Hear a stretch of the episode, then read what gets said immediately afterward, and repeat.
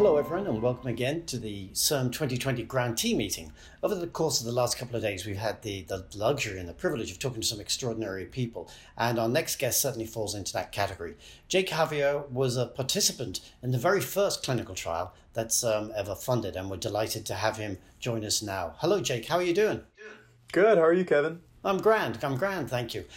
So if we could start with you describing what happened to you on the day before you graduated high school. Yeah, so it was the last day of school, day before graduation, like you said, and went to a friend's house, and we were all swimming, and I dove into a pool and ended up hitting my head on the bottom, breaking my neck. And I was immediately paralyzed from the neck down and flown to a nearby hospital to have emergency stabilizing surgery. I can't even begin to imagine what that was like. When you woke up, I mean, what were they telling you? It's interesting because you think like it'd be kind of like a movie where you get that moment where it's like you're not going to walk again, but it's not quite like that because, you know, with everything going on, it's just your initial instincts is to try and survive, honestly. I mean, I was at a point where I was on a ventilator and I couldn't breathe on my own, and so there was so much going on that I didn't really have time to really think, you know, about what was going on. It was just, all right, next step, move on, keep going. And when did you hear about the clinical trial? So my whole time frame has shifted with, you know, all the trauma and the medication I was on. So hard to say exactly what day, but I know it was really early on. I think it was about a week after my injury, about when I started becoming more conscious. And just got a call about it from Dr. Steinberg, and he kind of started to explaining it and telling us all about it. And it was just a whole lot of information that was coming in, but we were very glad to get that call. It must be really hard, though. I mean, you're in the middle of a crisis, and then you get this call and you're having to make a decision about something that is experimental. This was the first time this had been tried in people. How do you go about doing that? I know you and your family are very close, and so obviously you worked with them, but what did you talk about? Yeah, so I mean, obviously the type of trial is new and everything, but at this point everything was new for us.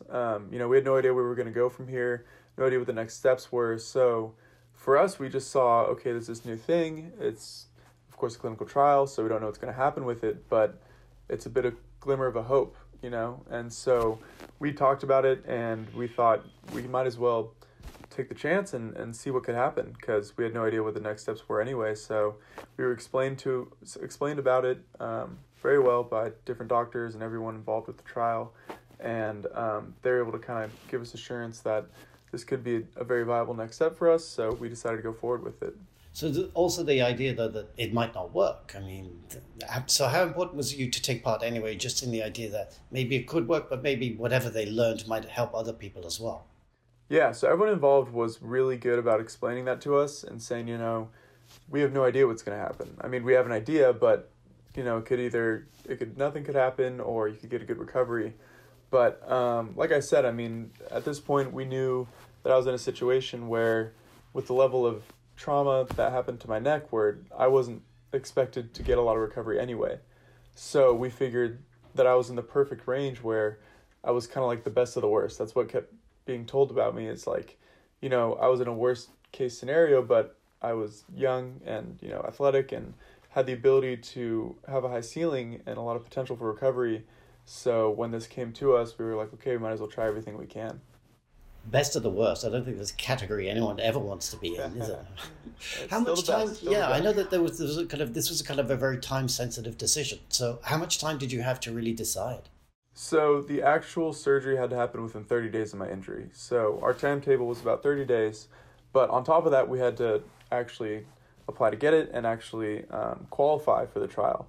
So there was a lot of steps between then and the surgery. So while we had 30 days, it was kind of more of a time crunch than that. But it was still enough time to think about it. I mean, I wasn't doing anything else.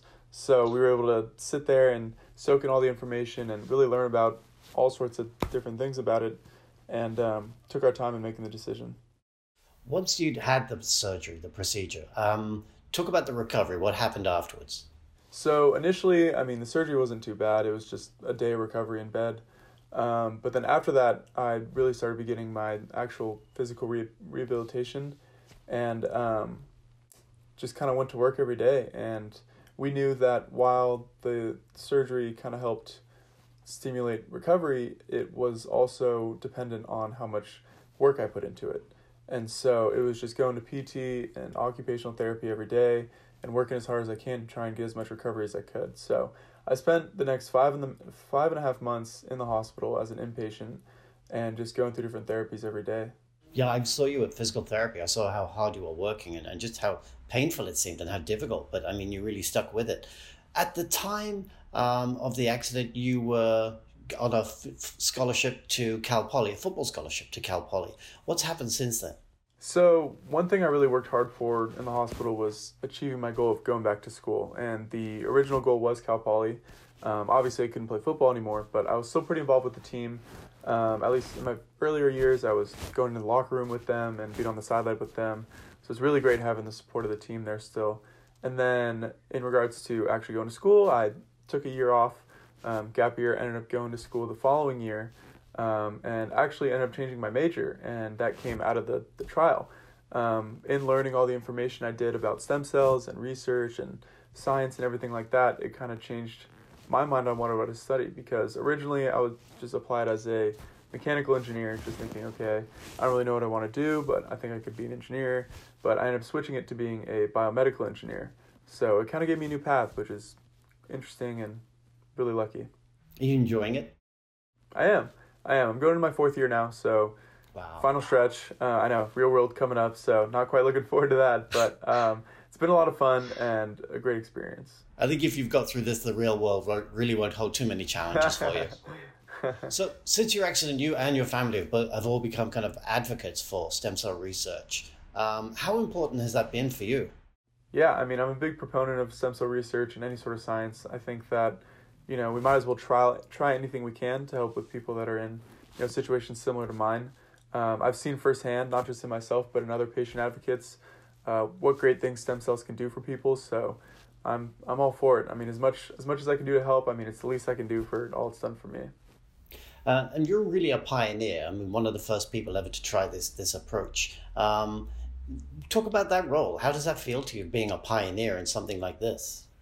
I don't think it's quite hit me. I don't know if it'll ever quite hit me, you know, the gravity of it. But what I am thankful for is all the hard work people put into it to getting to that.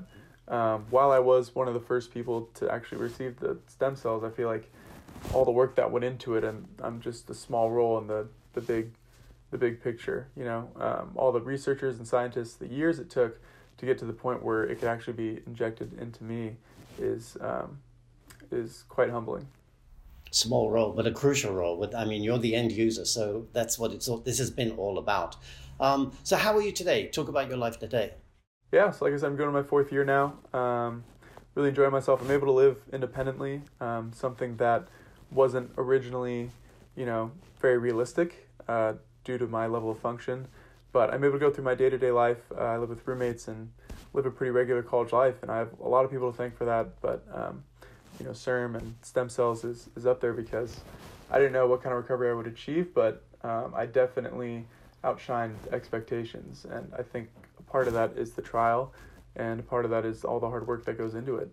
Great, Jake. Thank you so much for joining us and for sharing your story with us. Yes, thank you, Kevin.